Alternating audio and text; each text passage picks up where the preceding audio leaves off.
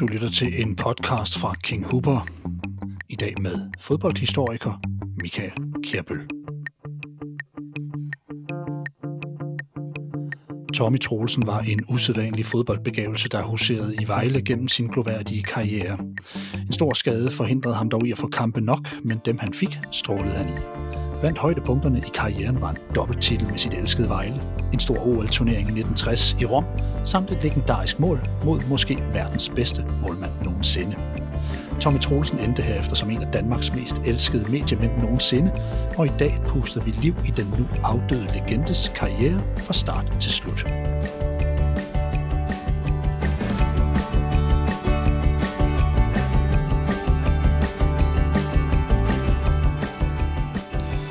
Michael Kærbøl, velkommen her til en King Hooper podcast. Tak for det.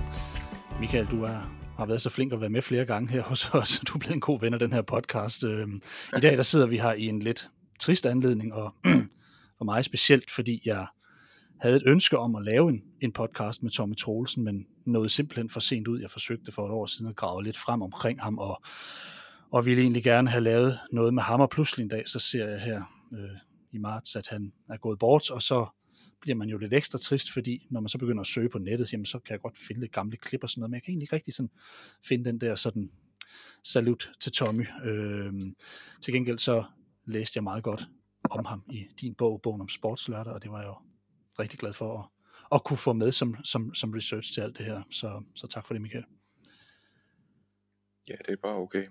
Det er jo selvfølgelig mm. det er en trist anledning, det er det der. Ja, bestemt en af de, en af de helt store. Tommy Troelsen, Michael, han var fra karrierestarten en fantastisk teknisk begavelse, som klubben Vejle fik glæde af.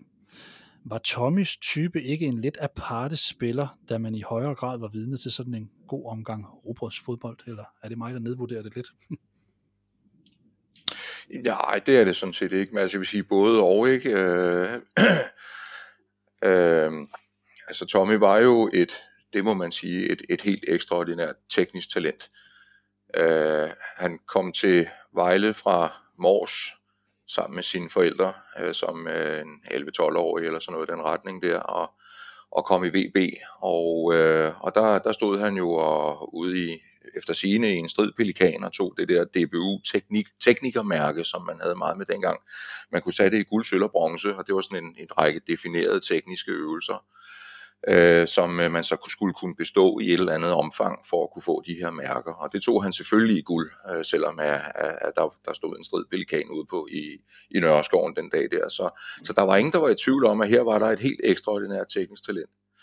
Øh, niveauet i dansk fodbold på det tidspunkt i øh, slutningen af 50'erne, øh, det, var, det var blandet, det var halvsløjt. Øh, internationalt set, så var landsholdet øh, sløjt kørende, og, og det havde sådan set ikke noget at gøre med, at man på det tidspunkt afgav de bedste spillere til øh, udlandet som professionelle, sådan som det senere hen blev tilfældet, fordi øh, hele eliten stort set øh, var hjemme i Danmark. Øh, men øh, der blev en tendens til i løbet af 50'erne, at der blev spillet mere af, af det her, som, som du ville kalde robrødsfodbold, og som øh, den køber jeg fuldstændig, altså at øh, man satsede mere på stram organisation, og, øh, og, og så kom det ligesom på mode også, at man skulle være en lille smule bedre fysisk form end modstanderne for at, øh, at, at vinde. Og, og det var jo en, øh, det var en plausibel øh, recept, fordi den lykkedes jo, øh, men, øh, men der var heldigvis også klubber, der gik i en lidt anden retning, øh, for eksempel B19 som blev mestre i 1959 med meget øh, teknisk baseret fodbold, og KB havde et, et, øh, et meget teknisk koncept hele vejen igennem.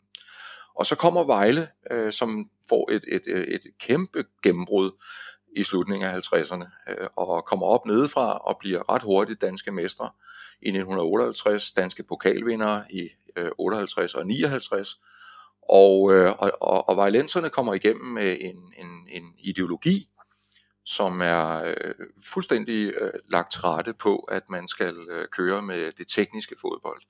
Øh, og, og det gør det hele vejen ned igennem ungdomsrækkerne øh, i Vejle. Og det, det er først og fremmest øh, øh cheftræneren Fritz Godfredsen, der kommer med den her filosofi, og, og som implementerer den i Vejle. Og det kan man sige, det nyder jo så øh, talenter, som blandt andet Tommy Troelsen nyder jo godt af det. Og, øh, og man kan sige, at øh, det danner en slags brand for Vejle Boldklub, som Vejle havde. Øh, man kan diskutere, om de stadigvæk har den i dag. Jeg tror, at man rigtig gerne vil genopfinde den i dag. Øh, men i hvert fald havde Vejle den i flere årtier, og blev den her magnet på øh, ungdomsspillere, talentfulde ungdomsspillere, som havde lyst til at prøve sig af med den her øh, tekniske filosofi og, og det lidt mere vægt på, på det individuelle, det individuelle talent. Øh, som Fritz Godfredsen altid sagde, jamen, der skal være plads til øh, individualisterne i dansk fodbold, og øh, det, det øh, kan jeg jo kun selv bifalde øh, 100%, og, og det øh, røg jo direkte ind på, på livstavlen hos Tommy, og, og var jo også med til at gøre, at et delikat, men også skrøbeligt teknisk talent, som Tommy Troelsen øh, kunne få plads. Og, øh, og det må man så sige, det, øh, det, det blev en god recept. Og hvis man kigger på nogle af de navne, som vejlenserne fik øh, frem i, i øh, den periode, øh, hvor Fritz Godfredsen havde øh, et stort ord skulle have sagt i klubben, jamen øh, lykkedes det så at, at få de her ekstraordinære individualister øh, til at træde frem på den store scene. Men der behøver man jo bare at tænke på navnen som Tommy Troelsen og Ulrik Lefebvre og Allan Simonsen. Og så er det spørgsmål jo besvaret. Nej, det besvarer rimelig hårdt, vil jeg sige. Tommy han er i 1958 med til at vinde The Double i Vejle, og i øvrigt der, så er Tommy stadig den yngste deltager i en pokalfinale med sin blot 17 år. Han spillede kamp blot tre dage inden sin realeksamen i naturhistorie. Det er i den her klub, at han bliver sådan en sand legende, og jeg tænker, hvad betød Tommy Troelsen for Vejle, da han spillede der? Fordi vi har jo set de her teknikere og andre steder, vi, altså en Michael Laudrup for landsholdet, som jo var dybt afhængig af en masse øh, løbestærke spillere rundt om sig, som var klar til at gøre det, der krævede, at han kunne være præcis den, han var. Havde, var, var Tommy en del af et godt setup, og hvad var hans betydning sådan for, for, for selve klubben? Altså Tommys øh, betydning bliver jo øh, som angriber i starten sammen med i et samarbejde med først og fremmest Henning Enoksen, som jo i øvrigt også kom fra øh, Nykøbing Mors, øh, og, og i øvrigt også øh, ligesom øh, en af, af Vejles øh, senere profiler i midten af 60'erne, Kai Poulsen. Jeg ved ikke, om de kommer et eller andet i mælken deroppe, men... Øh, men, men Tommy, han, øh, hans øh, samarbejde med Enoksen er jo det her klassiske øh, angrebs-setup med, med to spydspidser, hvor øh, Enoksen var den, øh, den center forward, øh, klassiske center forward, meget hårdt skydende, især med venstre benet, og øh, iskold foran mål. Og Tommy er oplæggeren, øh, den som prøver at skabe sig plads og har overblikket, og kan lægge afleveringerne. Så, så det er et meget klassisk øh, spydspids øh, tomands angreb, kan man sige, med en, en klassisk center forward og en, en anden angriber, som, som jeg vil kalde det. Øhm, senere hen, jamen, så, bliver, øh, så, så rykker Tommy sådan øh, ja, lidt tilbage på banen, kan man vel sige. Altså han, han bliver sådan, så egentlig nominelt bliver han jo center forward på holdet, øh, da Enoksen han går til, øh, til AGF senere hen i, i, øh, i starten af 60'erne. Øh, man kan sige først og fremmest, så er Tommys rolle på holdet der, han bliver strateg. Han bliver, øh, han bliver en slags lærermester øh, for de mange øh, tekniske talenter, der popper op øh, omkring ham. Og øh, der findes sådan et, øh, et super godt billede, synes jeg, af, af Tommy sammen med fra, jeg tror det er 1968, fra Jørgen Larsens, øh, Jørgen, en, en bog af Jørgen Larsen, øh, som handlede om en sådan præsentation af alle klubberne. Og, og der har han ligesom indrammet Vejle ved at tage et billede med af Tommy, som står med en dirigentstok, og så sidder øh, øh, foran ham sidder Lefebvre og Paul Bilde og Ole Fritsen og Johnny Hansen.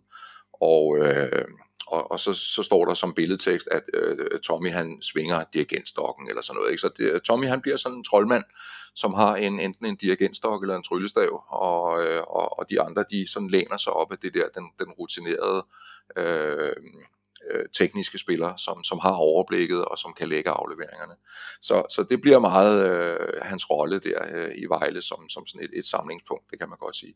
Det er rigtigt, at der også er andre typer i Vejle, og det, det skal der jo være på et fodboldhold, der skal være en balance, og øh, i slutningen af 50'erne, da Vejle brød igennem, jamen, der havde man to øh, fremragende øh, halfbacks i øh, Erik Skåning og Knud Herber Sørensen, øh, som øh, havde et, øh, et fantastisk samarbejde øh, og, og havde den her øh, intelligente spilforståelse, som gjorde, at de kunne placere sig på banen, sådan så der blev plads til, at øh, de offensive øh, spillere kunne excellere, øh, fordi øh, de ligesom øh, var bare utrolig kloge til at placere sig i forhold til modstandernes modangreb. Øh, og, og man kan undre sig lidt over, at Knud Herbert kun fik to landskampe, og Erik Skåning slet ikke fik, øh, fik nogen, øh, fordi det var virkelig øh, to øh, dygtige spillere. Og de havde lidt af den mm. der hårdhed og, og løbevillighed, der skulle til for at, øh, at skabe øh, forudsætningerne for, at øh, de, de tekniske øh, offensive spillere kunne folde sig ud. Man kan også fremhæve et, øh, et bakpar, som var rigtig stærkt i, øh, i Paul Jensen, øh, den, øh, som jo var, øh, hvad hedder det, øh, anfører for, for OL-landsholdet i 1960 øh, som vensterbak, og hans øh, bakkollega Kai Johansen, som senere hen blev øh, holdleder for, øh, for landsholdet under Sepp Bierentek og Richard Møller Nielsen. Du brugte betegnelsen en falsk nier om Tommy, noget som man har set hos en Messi i Barcelona, og som du mener stammer helt tilbage fra, fra Ungarn og Puskas.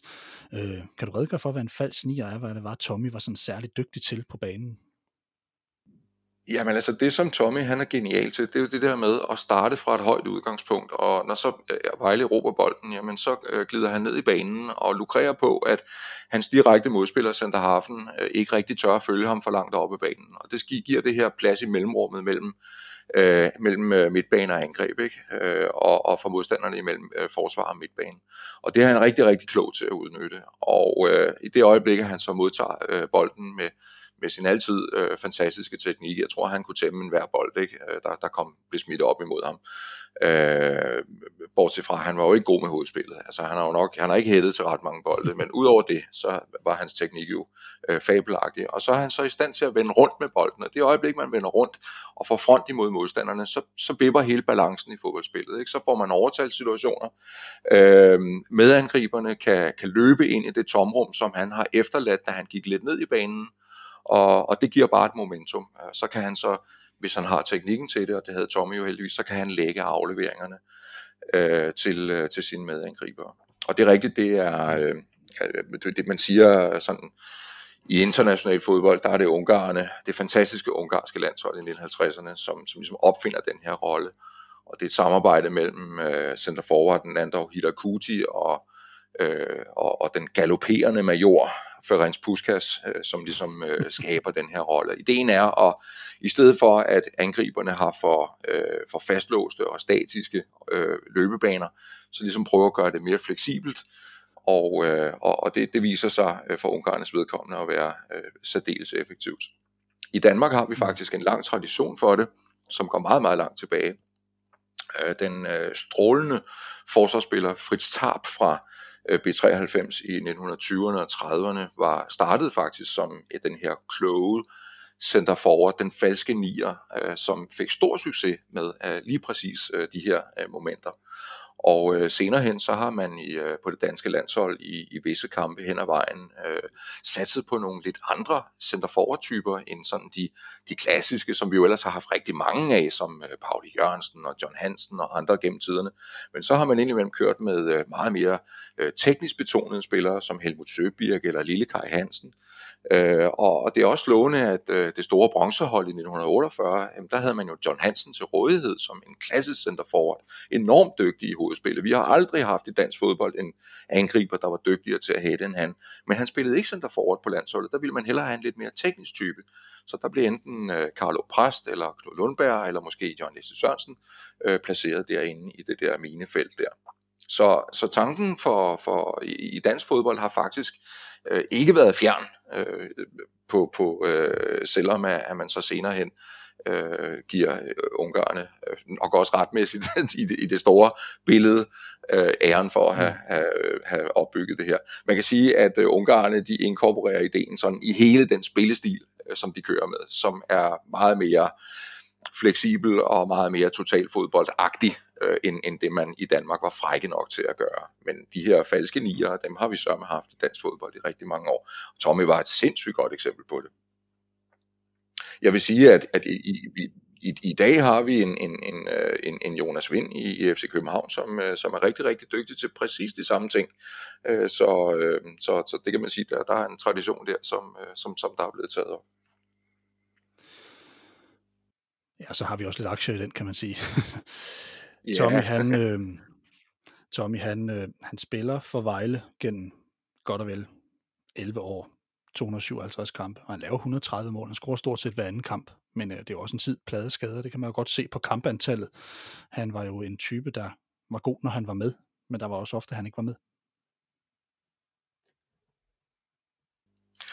Ja, altså Tommy øh, bliver jo egentlig i princippet skadet allerede som, øh, som yndlingsspiller i 1957 for en meget alvorlig knæskade. Og øh, er egentlig i princippet fodboldinvalid, øh, men øh, han, øh, han spiller jo videre øh, ufortrødent, heldigvis. Øh, og, øh, men det er klart, at, øh, at, at det giver, øh, og han har selv udtalt, at øh, han blev han blev nervøs øh, for de hårde taklinger, og det, det gjorde det her, som jeg tror rigtig, rigtig mange, der har spillet fodbold, ikke kun på topplan, men på alle mulige planer, kender den her fornemmelse af, at der ligger i baghovedet af, at, at man bliver nervøs øh, for at involvere sig øh, for voldsomt, når øh, man har været igennem en skade eller en operation, og, øh, og vender tilbage. Og den her ubevidste angst, der ligger latent, er jo med til at gøre, at man ikke rigtig helt får det optimale ud af det. Øh, man, man kan ikke øh, som fodboldspiller, især ikke på topplan, øh, fastholde et, et meget højt niveau, hvis øh, ikke man går øh, 100% ind i, i tingene. Og, og der finder øh, modstanderne øh, ud af, at hvis man sætter en, en kontant og tæt markering på, på Tommy Troelsen, så, øh, så er han altså til at, at udmarkere kampene. Han, han, mister lidt, øh, han mister lidt modet og, og, og lade sig lidt, måske lidt for hurtigt slå ud af, af de tætte markeringer øh, og, og lade sig irritere af det, fordi dybest set så synes han jo ikke, det er sådan fodbold skal være. Øh, hans filosofi er jo den der med, at, at der skal være plads til, til enerne og, og teknikerne, men det er jo klart, at sådan tænkte modstanderne jo ikke i deres strategi og deres organisation. Øhm, så, så det han gør, det er egentlig i rigtig mange kampe, at han lægger sig sådan forholdsvis langt tilbage på banen, eller ud i siden, for ligesom at trække markeringen med sig væk fra, øh, fra øh, hvad skal man sige, øh, det centrale i kampen.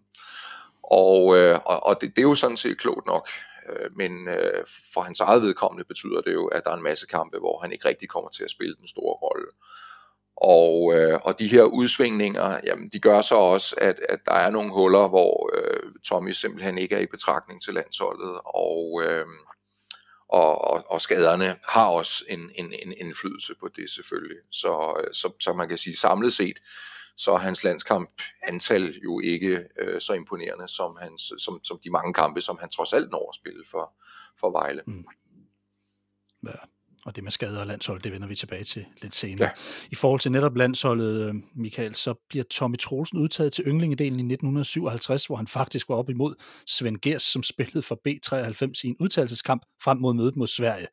Herefter så ventede det rigtige landshold, hvor Tommy tre år senere er en del af det legendariske landshold, der hjemtager sølv til OL i 1960 i Rom med profiler som Henry From, Flemming Nielsen, Harald Nielsen, Henning Ingoksen osv., så, så brillerer de danske spillere til turneringen, som de ret sensationelt har kvalificeret sig til. Og i semifinalen er Tommy en del af en af de mest legendariske landskampe til dato. Vi slår Ungarn 2-0 på mål af Harald Nielsen og Enoksen. Vi brænder et straffe ved 1-0, og det samme gør Ungarn. Henry From han laver sit legendariske tyggummi stunt på stolpen, og så brænder den ellers sikre Vahidi, der indtil da har scoret på hele 32 straffespark i træk.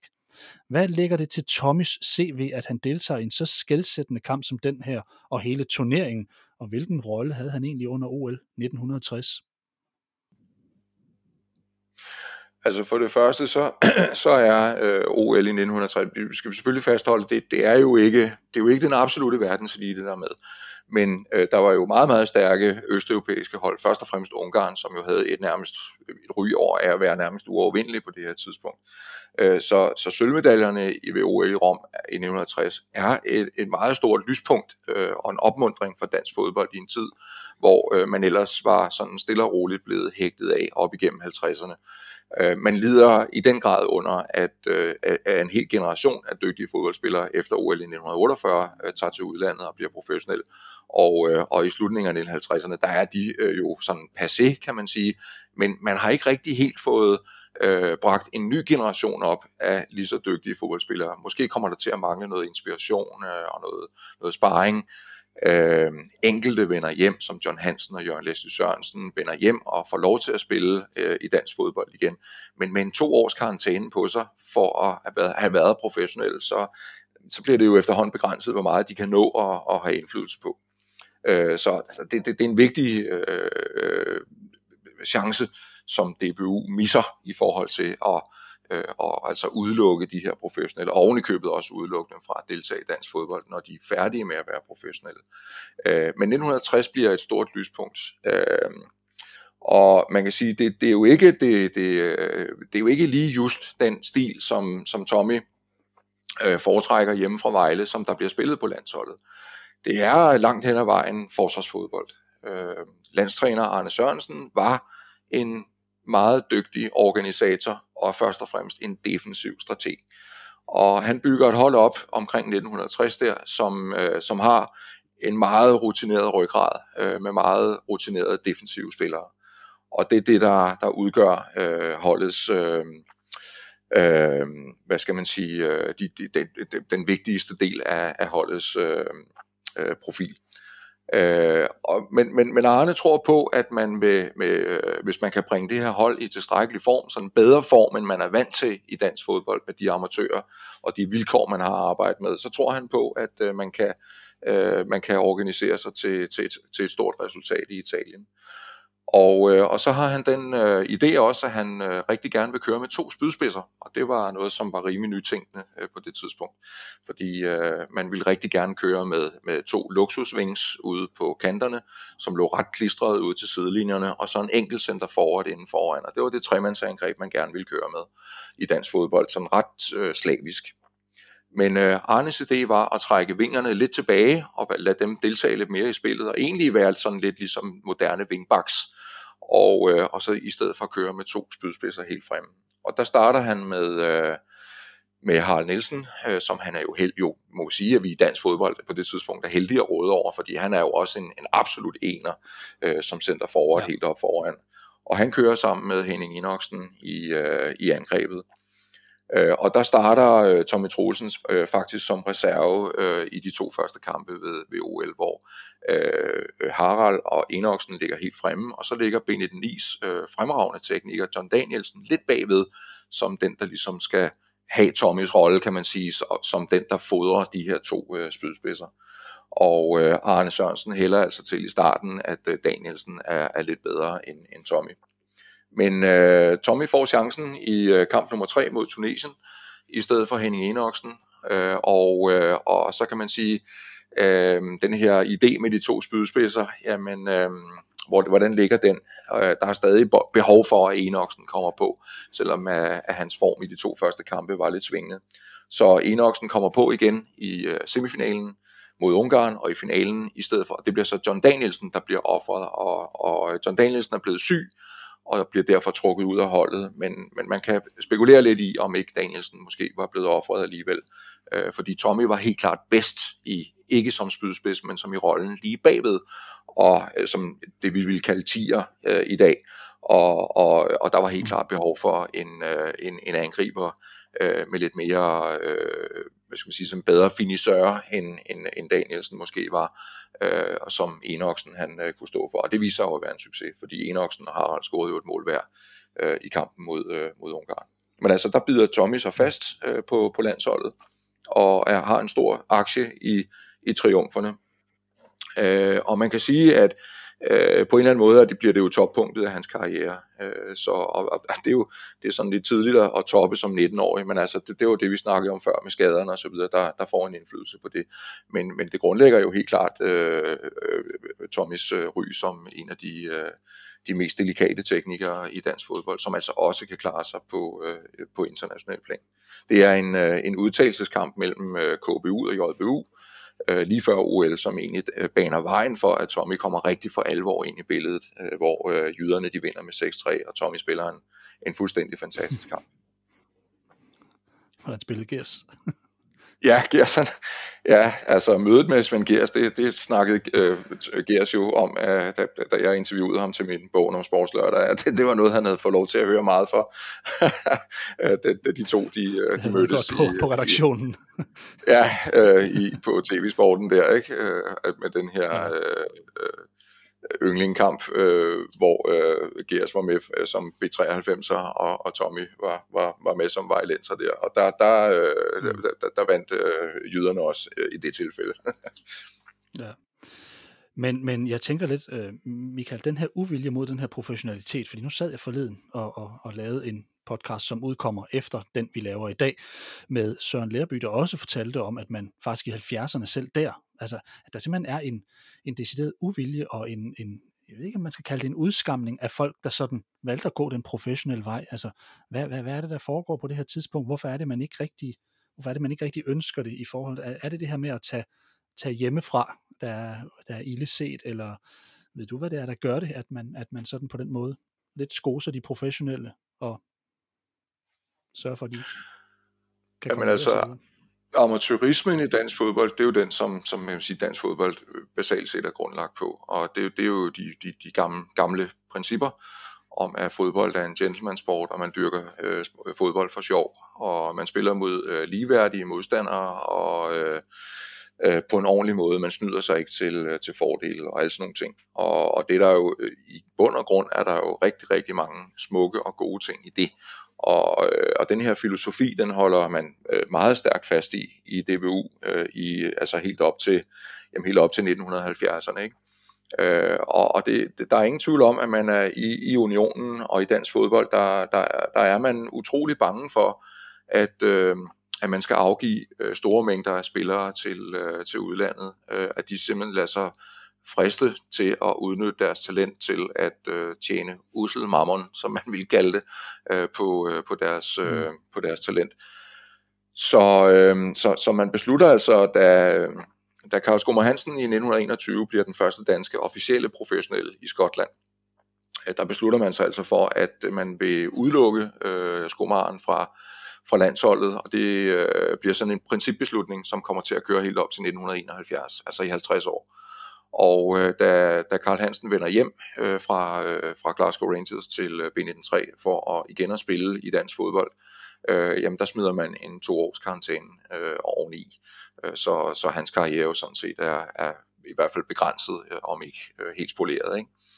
Øh, og det, man kan sige, det, det er jo i bund og grund rigtig synd, at man på den måde øh, kriminaliserer mennesker, som øh, har en mulighed for at tjene nogle penge på deres sport. Øh, og, og den her linje med, hvornår er noget professionalisme, og, og hvornår øh, overholder man amatørkodexet, jamen den har man jo også inden for DBU utrolig svært ved at finde.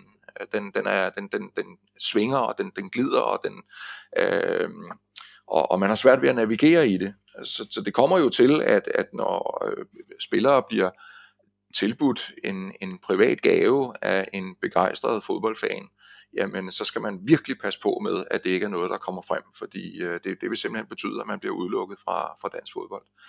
Øh, vi har eksempler på, på spillere, som har forhandlet med, med udenlandske klubber, øh, uden at det er kommet til en kontrakt, men som måske har fået en frokost betalt af denne her klub, professionel klub, øh, og som så bagefter er blevet udelukket i to år fra dansk fodbold, fordi man har jo modtaget noget, man har modtaget en gave, og selvom kontrakten ikke blev til noget, jamen så var intentionen der i hvert fald fra spillerens vedkommende. Så spillerne må simpelthen ikke øh, tjene penge på deres, øh, på deres sport. Det går, til, det går til ret mange yderligheder. Øh, da Harald Nielsen bliver øh, professionel i Bologna, der, der, der lige inden, der udgiver han, han var jo kæmpe idol, ligesom Tommy, men, men, men endnu større.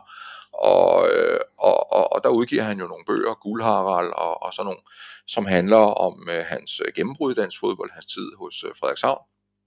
Og øh, der betinger man så i DBU, at hvis han skal have lov til at lave de bøger og udgive dem, jamen så skal formålet være, at det går til noget uddannelsesmæssigt eller nogle godgørende formål. Det kunne være måske, at han kunne skænke nogle af pengene til DBU's egen talentudvikling, eller sådan noget den dur.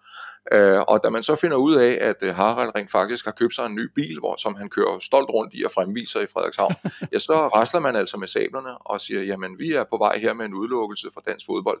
Og de point, som Frederikshavn øh, på det tidspunkt havde havde, jeg tror der var spillet seks kampe, og Frederikshavn havde overrasket alt og alle, og det var nummer et i første division. Øh, og de point, som man havde skrabet sammen i de første kampe, dem troede man altså med at inddrage, altså de ville blive rullet tilbage. Så både klubben og spilleren blev øh, risikeret at blive ramt øh, ekstremt hårdt øh, på, at øh, han altså havde øh, formastet sig til at udgive en bog og, og tjene penge på det. Men det er jo et, et voldsomt indgreb i noget så basalt som ytringsfrihed i Danmark, at DBU ja. går ind og blander sig i det. Man havde også fra unionens side muligheder for at, øh, at forhindre, eller i hvert fald øh, lægge pres på, øh, de, på folkebibliotekerne, sådan så at man holdt sådan nogle bøger ude øh, derfra, fordi man ville ikke have, at ungdommen blev påvirket af øh, professionelle spilleres øh, beretninger om, hvordan det var at spille i udlandet. Så øh, for ligesom at, at, at finde en eller anden mellemvej i det, så betingede man sig, at øh, spillerne skulle indlægge nogle kapitler, hvor for eksempel en dansk journalist var inviteret med til at, at, at skrive lidt, øh, hvor man berettede fra for eksempel kampe i Italien, og, og så var det altid øh, noget, som var meget ufordelagtigt for den måde, altså fodbolden blev fremstillet som naragtig, og øh, det her sydlandske fodbold, det var, det var totalt til grin, og, og øh, øh niveauet var, var, øh, øh, var, var, var latterligt. Og, øh, og det var altså noget, som man sådan pressede igennem fra, fra DBU's side af, for at få øh, spillerne til at, at marke ret i forhold til deres, øh, deres ytringer. Så, så modstanden imod øh, professionalismen var sådan nærmest øh, fobisk øh, i, i DBU. Er man bange for, at ligaen skal øh, smuldre? Ja, man er bange for, for at ligaen skal blive udtyndet, og man er selvfølgelig bange for, at landsholdet skal, skal miste niveau. Øh, og så er man jo først og fremmest bange for, at det her moralske øh, kodex øh, skal blive sat over styr. Det betyder rigtig meget. Altså det skal man ikke underkende i dag, at de her folk, der, de er virkelig idealister og, og tror fuldt og fast på, at den rigtige måde at dyrke fodbold på, det er øh, under de amateuristiske, øh, det, det kodex, øh, som, som, som ligger i det.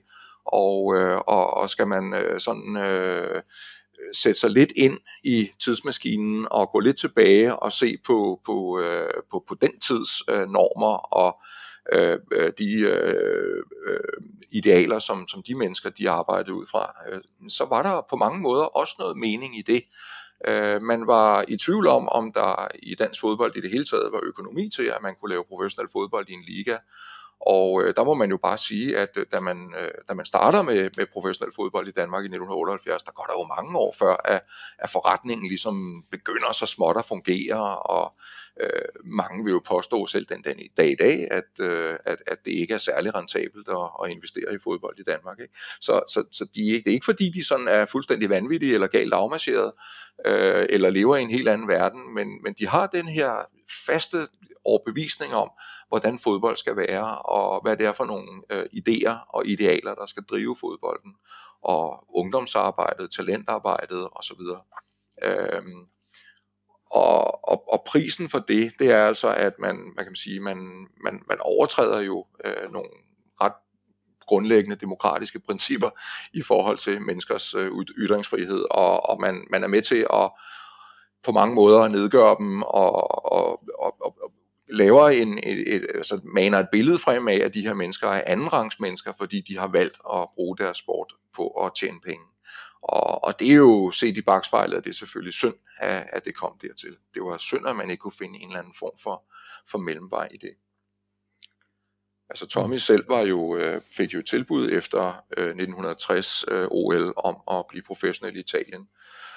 Og øh, altså, jeg har godt stødt ind i øh, flere steder, at, at der er sådan lidt en, en myte omkring, at, at øh, Tommy hellere bare ville blive hjemme, og hellere ville passe sit arbejde som lærer.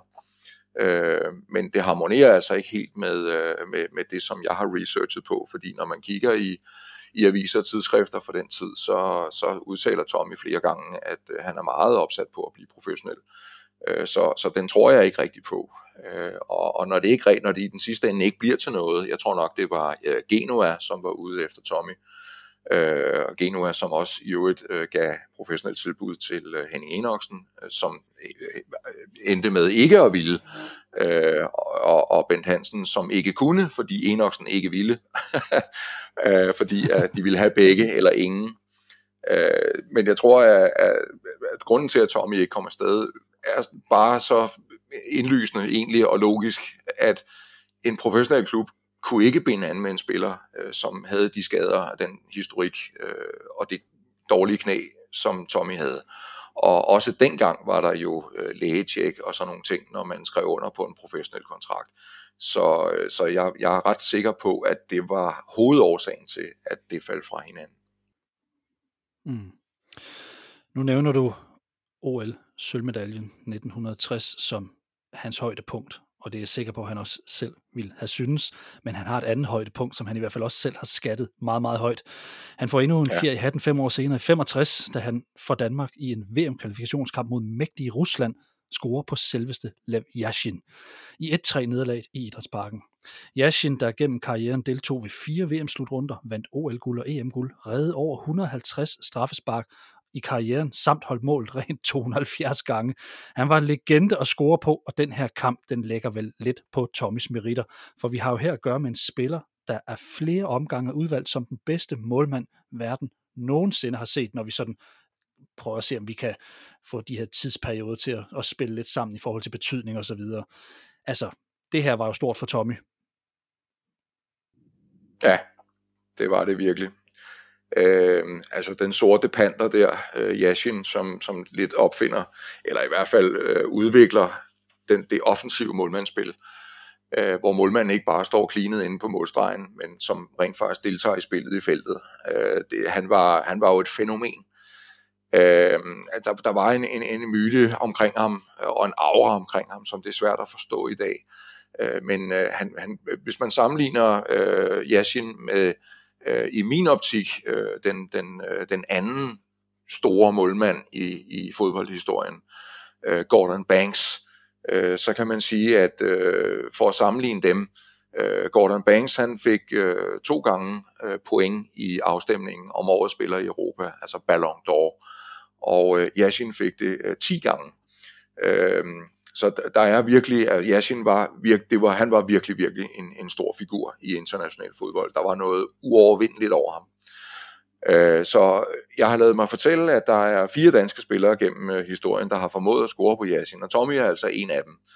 Øh, det var et absolut øh, højdepunkt. Og, og i det hele taget, øh, det, det var jo en landskamp mod øh, Sovjet i 1965, hvor Danmark tabte med 3-1, og øh, publikum sad egentlig og belavede sig på, da Sovjet var kommet foran med 3-0, at øh, nu ville der komme endnu en snitter, som man var blevet desværre alt for vant til på det tidspunkt. Øh, sådan en, en med tenniscifre eller noget af den stil der.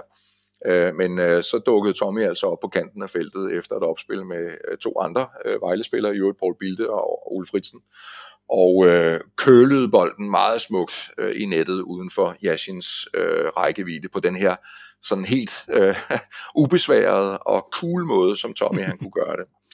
Så, øh, så, så det var selvfølgelig en, øh, det var en personlig succes. Og i det hele taget, så, så havde Tommy egentlig med hans desværre lidt for sporadiske optrædener, optrædener på landsholdet, der havde han faktisk pænt succes.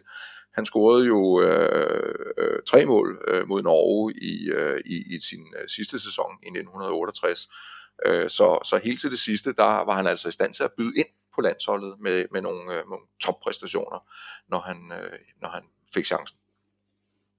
Mm. Og der knytter sig en lidt sjov historie til det her med den her bold, som han scorer med efter Yashin-målet. Jeg, jeg mener have læst øh, noget med, at han faktisk stjæler bolden efter kampen, og det var faktisk strengt forbudt. Han er nødt til at lyve over for flere DBU-folk om, at han har den i sin taske, og så tager han med hjem, og øh, får så flere år senere vist, jeg tror han får den givet til Vejles øh, øh, fodboldmuseum, og da det så lukker, så, så bliver alle tingene kørt op på en eller anden idrætsskole, og da han så skal derop for at finde sin bold, som han jo gerne vil have tilbage, fordi det hele er lukket, så er den væk. Og der går mange, mange år, før han faktisk får den retur, fordi Fritz Alstrøm åbner en container fra DBU, og han fik den faktisk, jeg tror det var sidste sommer omkring, da han bliver 80. Øh, så, så det var en rigtig, egentlig en rigtig fin historie omkring noget, og, og, og virkelig noget, der betød noget for ham, altså, som han sagde, det var, den bedste, det var faktisk den bedste gave, han kunne få. Tommys landsholdskarriere, den er jo ikke sådan, ja, øh, som vi siger, sådan prangende, men alligevel, alligevel flot statistisk set. Øhm, hvis vi lige vender tilbage til skaden, det viser sig, at han gennem årene har spillet med det her ødelagte knæ, som han egentlig former sin spillestil efter, han passer på i taklingerne, og man, der skulle efter sin ikke være et eneste billede af ham, hvor han ikke har knæb ind på. Det ved jeg ikke, om er rigtigt. Men efter 13 år, så får han Nej. faktisk den der operation, han skulle have haft. Kunne vi i virkeligheden have set en langt større karriere for Tommy Troelsen, hvis han var blevet opereret og ordnet i tid, eller måske slet ikke var gået ind i den her knæskade? Hvor stor kunne Tommy Troelsen være blevet som aktiv? Jamen, jeg tror da helt bestemt, at, øh, at, at, at jeg, jeg synes jo, at, at Tommy er en af de store i dansk fodbold. Øh, en af de store figurer, personligheder. Men øh, havde han spillet i dag, øh, så havde han jo haft muligheder for at, øh, at, at få repareret den skade der på en, en anden måde, end man var i stand til på det tidspunkt. Og, øh, og, og det havde det formentlig øh, gjort en kæmpe forskel. Øh, og, og som jeg snakkede om før, jamen så, så gav skaden ham en, en, en øh, latent nervøsitet, som helt klart satte sit præg på hans spil, og var altså også, øh, i hvert fald i min teori, øh, afgørende for, at han aldrig kom til udlandet og spillede øh, professionelt. Øh, så, øh, så jeg tror helt bestemt, at øh, det, havde, øh, det havde gjort en stor forskel øh, på, øh, på, på den Tommy, som man så dengang, som var øh, genial, øh, men samtidig også øh, svingende. Og, øh, og øh, havde han haft muligheder for at få tilstrækkelig behandling, øh, så er det sandsynligt, at han havde været en, en datidens øh, lavdrup. Øh, det, det, det tænker jeg, øh, at det er. Mm. Efter karrieren, så bliver han træner for ungdomslandsholdet og en del af vores legendariske profiler fra 80'erne blomstrer under hans ledelse. Frank Arnesen, Søren Lærby og Preben Elkær får alle luft under vingerne hos den nye træner, der er dygtig til de unge drenge. Hvordan skal vi sammenfatte Tommy Troelsens trænergang, Michael? For han nåede jo også at blive en ikke helt så succesfuld divisionstræner, som han var ungdomslandsholdstræner. Nej, altså, ja, hvis, altså hvis vi lige tager det der med, med divisionskarrieren først. Øh, Tommy blev jo øh, træner i Horsens, og, øh, og det, det, det, øh, det gik ikke ret godt. Øh, da, da Tommy til sidst øh, endte med at blive fyret, der var der en konsensus blandt spillerne øh, i Horsens, øh, der pegede i retning af, at øh, man ikke synes samarbejdet fungerede. Og det er jo ikke så god en exit at, at ende op med. Men, men jeg bliver også nødt til at sige, at øh, at den ideologi, som Tommy han havde arvet øh, fra, fra Vejle, øh, øh, var jo nok øh, den, øh, den, den, var, var, den var Tommy jo øh, fuldstændig øh, tro overfor. Øh, den betød alt for hans, øh, hans øh, virke som spiller og, og senere som, som træner øh, og, og den filosofi, som, som han gik ud med. Og den var jo, at der skulle være plads til det tekniske fodbold, og der skulle være plads til enerne, der skulle være plads til øh, individualisterne. Og der kan man sige, at, at der, der tror jeg jo, at det er sådan, at sådan en, en, øh, en, en indstilling, en tilgang, er rigtig, rigtig god i nogle klubber, og den dur ikke i andre klubber. Øh, så jeg er sikker på, at hvis Tommy havde ramt den rigtige klub, og det er ikke for at, at, at nedgøre uh, Horsens, men uh, mig bekendt har Horsens aldrig spillet uh, formfuldt teknisk fodbold. Jeg vil næsten sige tværtimod. uh, så uh, havde Tommy ramt en rigtig klub, for eksempel blevet træner i sin egen gamle klub Vejle, jamen så tror jeg helt bestemt, at det havde været en, en overvældende succes. Tommy var utrolig god til at arbejde med mennesker. Øh, han var jo øh, han var jo lærer og, og øh, Øh, han brugte sine øh, sin menneskelige kundskaber og egenskaber til at, at udvikle på de der unge spillere, som øh, han kom til at, at være ansvarlig for, da han blev ulandsholdstræner. Man kan sige, han var det samtidig med en anden lærer, Ben Dahl, øh, som arbejdede med yndlinglandsholdet, og som også havde vældig succes. Og man kan selvfølgelig øh, sige, at vi havde en, en på øh, talentbasis en utrolig talentfuld årgang. En, en meget, meget dygtig årgang, lige da Tommy øh, kom på øh, der midt i 70'erne. Øh, det, det var jo nogle af de spillere, der senere hen kom til at udgøre fundamentet for Sapirenseks dynamithold. Øh, men, øh, men, men, men, øh, men Tommy rykkede jo øh, horisonten, eller øh, hvad skal man sige, øh, øh Øh, øh, hvad skal man sige, øh, Øh, han rykkede øh, øh, på succesparametrene for, for det danske ungdomslandshold. Øh, og øh, det ungdomslandshold, som Tommy stod for, øh, kvalificerede sig jo til kvartfinalen i, øh, i Europamesterskabet. Det er meget bekendt aldrig nogensinde sket før. Det er sket tit senere, og derfor så er præstationen måske druknet lidt øh, Øh, i, i senere øh, årgangens øh, heldigvis gode præstationer. Men øh, Tommy var mig bekendt den første, som øh, bragte ulandsholdet så langt. Og så, så endte det desværre med øh, et nederlag i Bulgarien på 3-0, hvor man ellers havde et 4-1 forspring øh, med hjemmefra. Øh, og hvor man spillede i en eller anden øh, sneværskamp eller på en umulig bane, eller hvad det nu var, der var undskyldninger. Det er selvfølgelig ærgerligt, men vi skal også stadig huske på, at øh, A-landsholdet på det her tidspunkt, jamen de lå altså også og tabte til Bulgarien stort set hver eneste gang, de mødte dem. Så, så og det at, at tage til Bulgarien og tabe, var jo ikke i sig selv nogen katastrofe. Øhm, så jeg synes, at, at man er nødt til at huske på, at, øh, at, at, øh, at Tommys virke med de her unge spillere var enormt effektfuldt. Og jeg vil da i hvert fald fremhæve, at, at Preben Melkær jo øh, senere hen øh, udtalte, at øh, jeg ved ikke, om Tommy Troelsen er verdens bedste træner, men der er ingen, jeg hellere vil arbejde med. Øh, han er fantastisk, og øh, det sagde Elkær på et tidspunkt, hvor øh, at man må øh, i den historiske kontekst, at Preben Elkær jo var øh, utrolig vanskelig at, at arbejde med for, for trænere og for autoriteter. Øh, Elkær var på det tidspunkt det, man nok ville kalde for adfærdsvanskelig. Øh, I FB, hvor han startede, øh, der øh, øh, blev han udvist i en øh, talentturneringsfinale i Vejle ved at, at give dommeren en losing og lå halvdelen af med, øh, medspillerne og modspillerne og egne trænere og ledere tæsk. Øh, og øh, i Vandløse øh, fik han et stort gennembrud, men var øh, fik ry for at være øh, rimelig uregerlig. I FC Køln, da han blev solgt derned til, der øh, man kan vælge at, at anlægge den lidt positive vinkel og så sige, at ja, men Elka, han var måske lidt for kæk øh, for de lidt stive tyskere, og han var lidt for opportunistisk. Men man kan også vælge at sige, at han egentlig opførte sig som en klovn, og, og, og dybest set var ved at smide hele sin professionelle karriere i vasken. Han havde utrolig vanskeligt ved at samarbejde med Kurt Nielsen, der var træner dengang for landsholdet, og Kurt ville egentlig dybest set øh, slet ikke have Preben med, fordi Preben opførte sig øh, øh, uforskammet. Og, øh, og, og havde det ikke været for øh, udtalelseskomiteen, der insisterede på, at øh, Elkær skulle med, så havde øh, Kurt sandsynligvis slet ikke ville have ham øh, på, på landsholdet.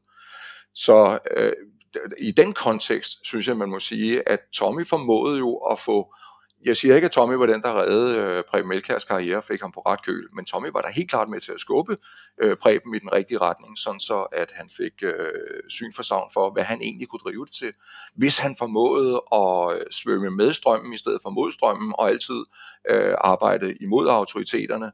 Øh, Preben lærte ikke nødvendigvis kun af Tommy, men blandt andet af Tommy, at tøjle sit temperament, og det kan vi del med være glade for i dansk fodbold, at vi fik en, øh, mm. en center forward øh, i verdensklasse øh, ud af, af Preben, en Preben Melkær, som øh, på et tidligt tidspunkt i karrieren så ud til at kuldsejle totalt. Og det synes jeg, Tommy han fortjener stor øh, kredit for.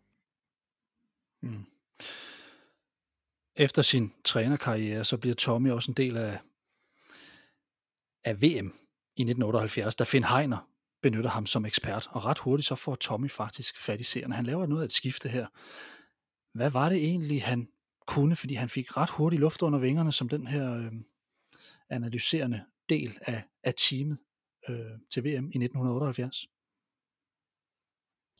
Jamen altså, Tommys øh, øh, ansættelse på, på DR-sporten dengang, øh, det var intet mindre end en genialitet. Øh, Øh, Tommy kommer med en, en faglig tilgang øh, til, øh, til analyser af det taktiske. Han kommer stasende med sin lille taktiktavle og begynder at rykke rundt på brækker, og der går jo en pros op for mange øh, mennesker ude øh, bag ved tv-skærmene i forhold til, hvad det egentlig er, der foregår i det lidt mere delikate taktiske spil i sådan en fodboldkamp. Og det er jo i virkeligheden første gang, at øh, der er nogen, der gør det. Og, og øh, altså al respekt for, for kommentatorerne derude, øh, Svend Gers og Niels Christiansen osv., som jo havde ganske godt styr på, øh, på det taktiske, og også formidlede det, øh, når de sad ude på stadions men øh, Tommy kommer i studiet og er i stand til at dissekere de her forskellige situationer og de her forskellige hold og deres tilgang og deres øh, taktiske øh, opstillinger osv. Øh, på en måde og på en, en, øh, en, en forståelig og pædagogisk façon, som gør, at øh, det øh, går rent ind hos øh, tv-seerne. Øh, i, øh, som, som jeg blev gjort, gjort opmærksom på af en, øh, en af øh, de mennesker, som, øh, som, som jeg har samarbejdet lidt med omkring øh, bogen om sportslørdag, øh, Henning Kruse, øh, så, øh, så fortalte han mig, at, øh, at, øh, da, da øh, den her berømte VM-kamp øh, i Argentina mellem øh, Argentina og Peru i mellemrunden, da den skulle spilles, øh, der var der jo, øh, Argentina vinder, så vidt jeg husker, med 6-0, og, og skulle bruge en stor sejr øh, for at gå ja. videre. Og der var bagefter meget snak om, at det var øh, lidt mistænkeligt og sådan noget der. Øh, og det var først mange år senere, det kom frem, at det var særdeles mistænkeligt, fordi der havde jo været lyssky personer inde i det peruvianske omklædningsrum i pausen, og formentlig med bestikkelser og mange andre sjove ting. Øh, men allerede i, øh, i umiddelbart efter kampen, øh, der var Tommy jo inde med en, øh, en meget, meget skarp analyse på øh, nogle bestemte situationer, hvor han havde lagt mærke til, at de peruvianske forsvarer undlod at øh, lave for eksempel glidende taklinger, som rimelig nemt kunne have afviklet nogle af de der øh, faretroende situationer, som argentinerne scorede på, eller fik chancer på. Og øh, altså der, der er Tommy jo, øh, der har han blikket for det, ikke? og der er han super skarp. Og man kan sige, at, øh, at, at det, det fortæller også noget om hans, øh, hans ærlighed og hans ægthed, og den tror jeg også brænder igennem i forhold til tv-serien. Ikke? Øh, han har en integritet, han ligger ikke under for, øh, en, en, at han skal forholde sig forsigtigt eller diplomatisk i forhold til det, der foregår i sådan en fodboldkamp. Ikke fordi, at Tommy ikke var diplomat, det var han i den grad, men øh, han var først og fremmest ærlig og øh, dissekerede, analyserede situationen og gav sit syn på den uden forbehold. Og det tror jeg, at øh, tv-seerne satte ret stor pris på. Øhm, mm. som, som medkommentator, øh, blandt andet i den meget herostratisk berømte øh, kamp øh, grundlovsdag øh, 1985 mod øh, Sovjet i Idrætsparken øh, for, for Svend Gers, jamen der har Tommy jo den indstilling, at øh, man skal ikke tale kampen ihjel. Så han supplerer Svend Gers, øh, som jo er i øh, super kompetent øh, med øh, de øh, små øh, faglige input, som passer rigtig godt ind i sammenhængen. Og, øh, og mange, som husker tilbage på kampen i dag, øh, er slet ikke i stand til at huske, at Tommy var der. Øh, men, øh, men, men måske var det i virkeligheden en rigtig god stil, i stedet for mange medkommentatorer i dag, synes jeg i hvert fald, som ofte overtager kommentatorrollen og, og snakker kampene fuldstændig ihjel. Øh, det er i hvert fald mit synspunkt. Øh, mm.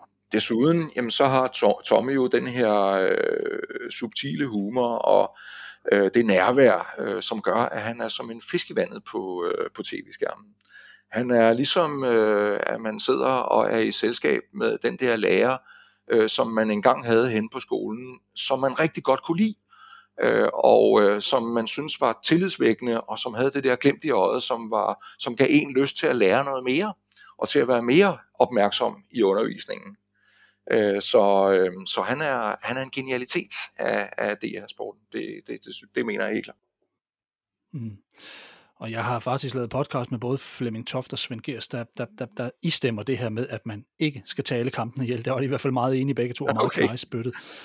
Men Tommy er jo, er jo en, en, altså han bliver jo fra start egentlig bare hyret ind sådan lidt på deltid, men han får faktisk noget mere fuldtid, da han bliver en del af Sportslørdag, hvor vi jo både havde Claus Borg og Jørgen Sten Nielsen som ansigter ud af til, som du så fint skriver i din bog. Derudover kan jo nævnes Carsten Fischer, John Idorn, Finn Koverø, Paul Erik Andersen, Jørgen Herbert, Karin Palshøj og mange andre. Hvor befandt Tommy sig sådan i det her virvar af superdygtige journalister, for han var virkelig en anchorman, kan man sige. Men hvordan så du ham i sådan hierarkiet i alt det her? Og ja, så Tommy han var først og fremmest helt sin egen, og heldigvis for det.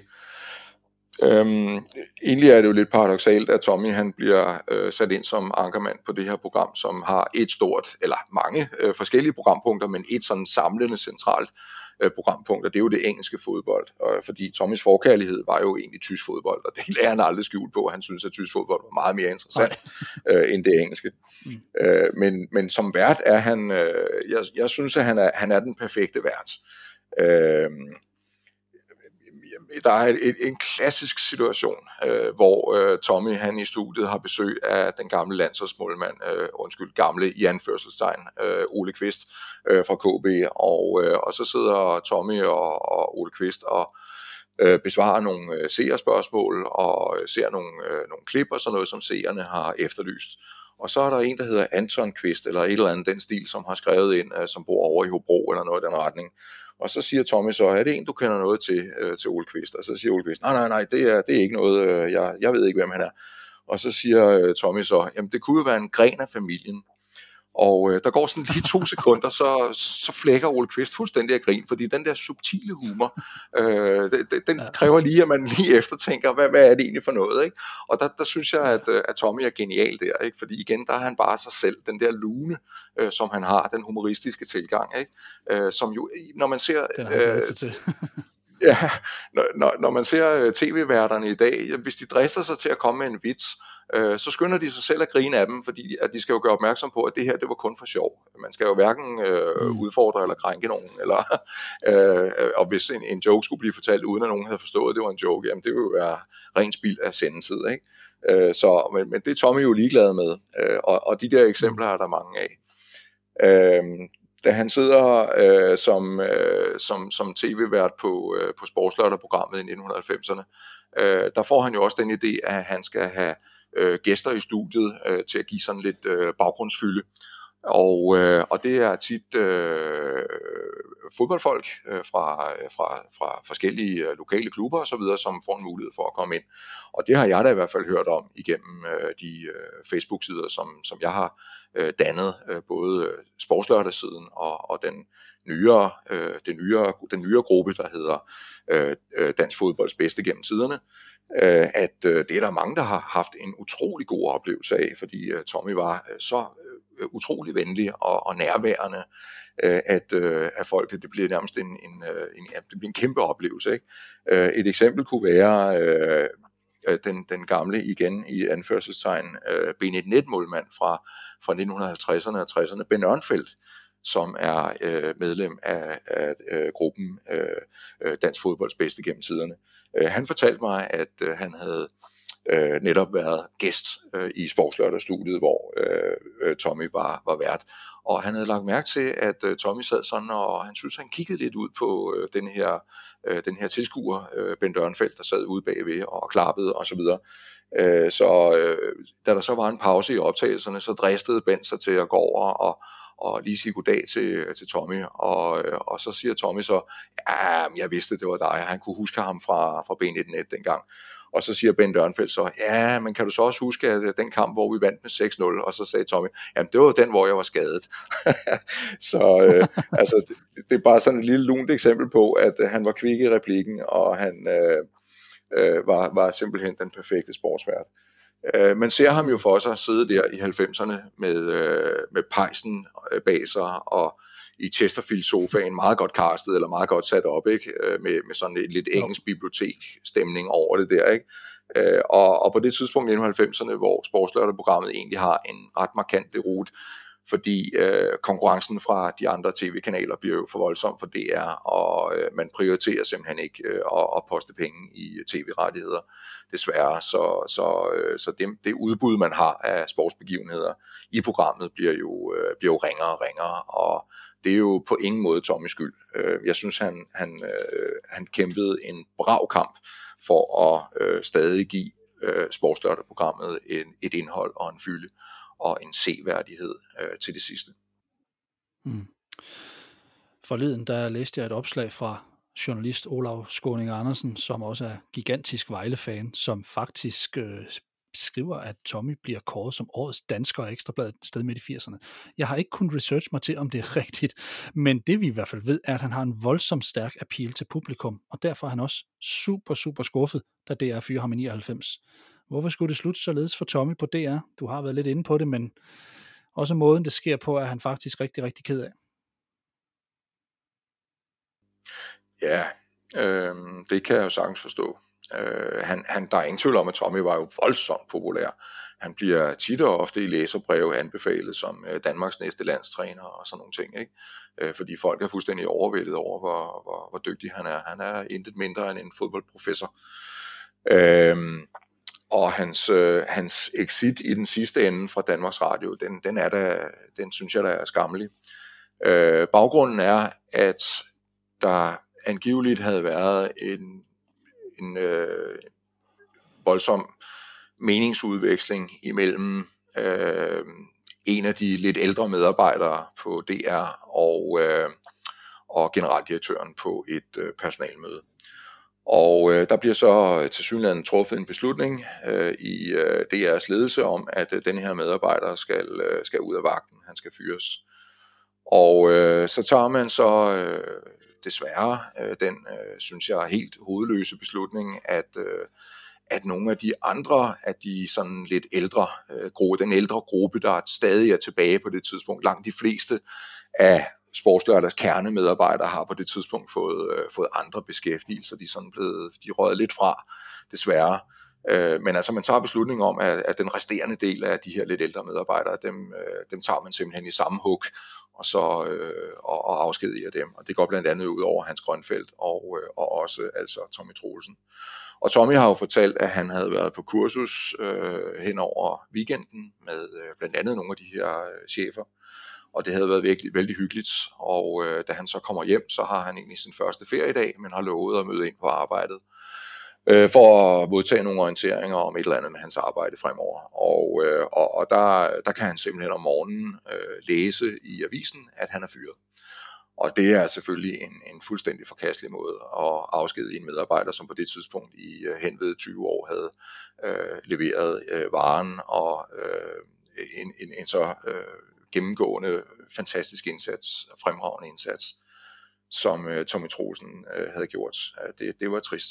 Øh, og, og det er svært at, mm. at, at, at ikke sådan helt øh, tænke, at, at der er lidt en pendant til en afspejling af, af det hele taget den tendens, vi har øh, herhjemme, øh, til at, at for hurtigt at kaste vrag på, øh, på, på, øh, på koryfærerne. Øh, og det skal jo ikke forstå sådan, at Tommy han skulle være, øh, have en livstidsansættelse nødvendigvis på Danmarks Radio, hvis man mente, at han ikke var dygtig nok til det. Men, men der var jo ikke nogen, som sådan var der jo ikke nogen strategi bag. Øh, man, man gik ud med en melding om, at øh, nu vil man gerne af med nogle af de gamle, fordi man ville give sportsstøtteprogrammet en, øh, en frisk overhaling og tage nogle nye unge medarbejdere ind. Øh, og øh, den her satsning, den varede i nogle få måneder, øh, så tilkaldte man øh, Hans Georg Møller øh, fra, fra Gorm og Gregers, øh, som jo øh, var en utrolig hyggelig mand, øh, men som delen under med ikke havde ret meget forstand på fodbold, øh, som øh, ny ankermand. Og han var jo altså heller ikke ligefrem nogen øh, ny, ung, forfriskende Øh, øh, stil øh, i forhold til, øh, til, til Tommy Trosen og dem, som man sagde farvel til. Så, øh, så, så det må siges at være en fuldstændig hovedløs beslutning, at, øh, og forhastet beslutning at gå ud øh, med den her fyring. Øh, og det, det, det synes jeg er rigtig trist, det der med, at man kaster vrag på det guld, man har. Øh, og, øh, og, og jamen, jeg, altså, jeg tænker nogle gange, at Øh, at også at der, altså, nu, nu snakker vi om Vejle, og altså, jeg har jo heller aldrig nogensinde kunne forstå, jeg ved godt, det er noget lidt andet, men, men stadigvæk lidt det samme, måske. Øh, da Vejle Boldklub fyrede Allan Simonsen, øh, og, og mere eller mindre sparkede ham ud af klubben, der, der havde jeg den samme følelse. Det her det er en mand, som har øh, leveret øh, et helt utroligt stykke arbejde og gjort alt for, for en fodboldklub igennem øh, en halv menneskealder. Øh, og tænk, at man ikke kunne finde en eller anden form for øh, postering øh, til, øh, til Allan Simonsen, som, øh, hvor man stadig kunne nyde godt af hans tilgang og hans erfaring og, og alle de der ting. Øh, det, jeg var grædefærdig, øh, da jeg fandt ud af, at, at Vejle havde, øh, havde øh, smidt ham på porten. Øh, og, og, øh, og jeg synes lidt, at, at, at, at, at det, er, det er sådan lidt en pendant øh, til, til det, som der skete med, med, med Tommy dengang der. Det, det, det gør mig trist, at man ikke øh, mm. har mere øh, omtanke på, på de mennesker, som har, som har betydet alverden for en virksomhed, eller en tv-station, eller en fodboldklub. Jeg håber ikke, jeg kom ja, for meget sige, ud af... Har, når man, nej, nej, nej. Men når man har været noget for mange, så fortjener man altså bedre. Tommy, han slutter ja. sin karriere på DK4, hvor han blev vært for sportskvisten og Tommys Corner. I 2005, så gik han så på pension. Hvordan synes du, Tommys medie eftermæle blev? Øhm, jeg synes, at medie eftermælet, det er, at, øhm, at Tommy han var ærlig, og han var hyggelig, og han var dygtig. Han var fagmand, men han var samtidig også nærværende, og, øh, og så var der og så var der ligesom, der var tid. Øh, Tommy befandt, ville have befundet sig utrolig dårligt i nutidens alt for forhastede mediebillede, hvor at, Øh, øh, værterne hele tiden har en producer i øresneglen, der siger, øh, nu skal det gå stærkere, og nu skal vi videre til noget andet, og nu skal du have afsluttet den her samtale, og så afbryder de de mennesker, som er i gang med at udtale sig om et eller andet, men ellers har bedt dem om at, at, at komme med en kommentar på. Øh, det havde Tommy befundet sig meget dårligt i, det der, øh, den der udvikling, fordi Tommy kunne godt lide, at der var tid til fordybelsen, og øh, der var tid til at høre folk færdige, og der var tid til at have en samtale. Og jeg synes, det var charmen omkring øh, det program, som Tommy havde dengang på Sportslørdag, at øh, der netop var tid til også lidt af det der faglige nørderi, som, som Tommy jo også øh, var, øh, var katalysator for. Øh, så det, det tænker jeg i høj grad af hans øh, medie eftermæle. Jeg ved ikke, hvor mange der så ham på, på DK4, men jeg ved, at, at der i hvert fald også blandt øh, øh, brugerne på, og medlemmerne på, øh, på gruppen øh, Dansk Fodbolds bedste gennem tiderne, der er også mange, som husker ham derfra, og som synes, at det var fantastisk at gense ham der, og, og netop mm. den her hygge, og at tempoet blev lidt sænket, og, og man kunne læne sig tilbage i sofaen øh, med en, øh, en, en drink eller en sodavand eller en kop kaffe, og tænke, øh, gud, var det hyggeligt, at det hele ikke er så øh, forhastet, og, øh, og øh, altså, øh, nær, det, det er meget mere nærværende på en eller anden måde. Så, så det tænker jeg på en eller anden måde, at det, det for mig er det øh, måske øh, øh, Tommys øh, eftermæl. Øh, det der med, at, øh, ja, at øh, han, var, han var ærlig, øh, og han var, han var hyggelig, øh, og han var nærværende. Og så selvfølgelig utrolig dygtig. Og jeg tænker en lille smule noget af det, som jeg sidder og laver her, jeg står også lidt på skuldrene af det, Tommy laver. Jeg har i mediebilledet også savnet tid og ro til egentlig, at folk kunne få lov at svare, og der ikke ligesom var en, en skarphed på øh, og, og, og bagkant på, på hvert et svar. Så øhm, tak Tommy for, for, det, for det her. Det, det, det prøver vi at køre videre i det her format. Michael, nu er troldmanden her desværre ikke mere. Han blev ja, præcis det synes jeg 80 år. godt, Steffen. Altså, jeg, ja. jeg, jeg, kommer, jeg, jeg, Steffen, jeg kommer, jeg kommer til at tænke på, at, øh, at, at det, det var også øh, nogen, som, som øh, kom med et input på et tidspunkt, at må, måske hvis der kommer noget godt ud af hele den her forfærdelige tid, vi, vi befinder os i nu med, med sygdom og pandemi og hvad ved jeg, så er det måske netop det der med, at folk har fået mere tid, også mere tid til at fordybe sig og til at lytte og til at, at komme frem med deres input og deres historiefortælling på, på Facebook for eksempel, eller på andre medier, og til mm. at sidde og lytte på podcast, øh, ligesom din her. Øh, så, så det tror jeg er noget, som, øh, som, som der er gået op for rigtig mange mennesker, at det her mangler vi, det mangler vi tid til. Vi mangler tid til kvalitet og til fordybelse. Øh, og jeg håber på, at øh, det, øh, det hænger ved. Jeg håber på, at, at det er en ny udvikling. Så kommer der noget ja. godt ud af, af hele det her møg her, ikke? Ja, lige præcis. Han blev 80, Michael. Han gik bort den 9. marts. Jeg tror, det er fem dage siden i dag. Hvad er det vigtigste, vi overhovedet skal huske Tommy Troelsen for? Måske har du været inde omkring det mediemæssige, men, men, men hvis vi sådan kigger samlet, samlet på ham, hvad skal vi tage med? Ja. Jamen, jeg vil jo gerne øh, mene, at, at, at, øh, at vi skal huske Tommy både som en, en fantastisk fodboldspiller, og så også som en, en fantastisk uh, tv-mand. Uh, man kan sige, at, at, at, at måske er det sådan, jeg ved det ikke, men måske er det sådan, at hvis ikke Tommy havde haft den her lange tv-karriere bagefter, så var der måske færre mennesker, som havde husket ham i virkeligheden. Øh, hvis det er rigtigt, så er det i hvert fald rigtig trist, øh, trist fordi det, det ville jo være meget ufortjent. Øh, og, og, og det vil i så fald sige noget om, at, at vi virkelig har behov for den her fælles historiefortælling, og få den frem for gemmerne. Den fælles historiefortælling om nutid og fortid, jamen den skal vi have levende gjort. Vi skal have gjort noget ved det der med, at man ikke bare glemmer den der enormt store, tykke glemmebog, øh, som vi smider øh, fortiden ind i, og fortidens øh, gamle helte og bedrifter osv., øh, hvor de bare forsvinder ud af vores fælles identitet og vores bevidsthed. Øh, den, den skal vi have åbnet op, og så skal vi simpelthen have, de, vi skal have historierne bragt frem der. Og det synes jeg, at, at vi er mange, som sidder med, med et ansvar for det. Jeg tror også, øh, at øh, vi kan berige øh, mange unge mennesker i virkeligheden meget mere, end vi tror, ved at have de her diskussioner om nutid og fortid i forhold til hinanden, og øh, tingsliggøre eller levendegøre øh, historikken, øh, sådan så vi bringer øh, de her fortællinger videre og holder dem i live. Og på den måde så holder vi jo også øh, de gamle helte i live, øh, de gamle koryfærer i live. Øh, de dør aldrig helt, hvis ikke at de bliver smidt ind i den der forfærdelige glemmebog der. De bliver ved med at være her lidt hos os, hvis vi bliver ved med at holde historierne om dem i gang. Så, så frem fra gemmerne derhjemme, alle dem, der sidder og lytter med her, eller dem, som øh, deltager på Facebook eller andre sociale medier, for eksempel mine to grupper. Øh, frem med jeres øh, minder og jeres billeder og jeres oplevelser. Delagtiggør andre i dem, og øh, lad os øh, sammen øh, skubbe øh, til den der øh, lidt historieløse øh, hvad skal man sige, identitet, som, som, som vi efterhånden har fået omkring øh, fodbolden øh, og, og sporten i Danmark. Øh, det er simpelthen for, for ærgerligt. Det er for synd, at alle de ting, de skal forsvinde. Michael Kærbøl, tak for din tid i dag. Du har været flink til at være med endnu en gang. Jeg glæder mig til at prøve at dykke ned i noget med dig en anden gang. Jeg håber, du vil være med igen. ja, men selv tak til Steffen. Det har været en fornøjelse.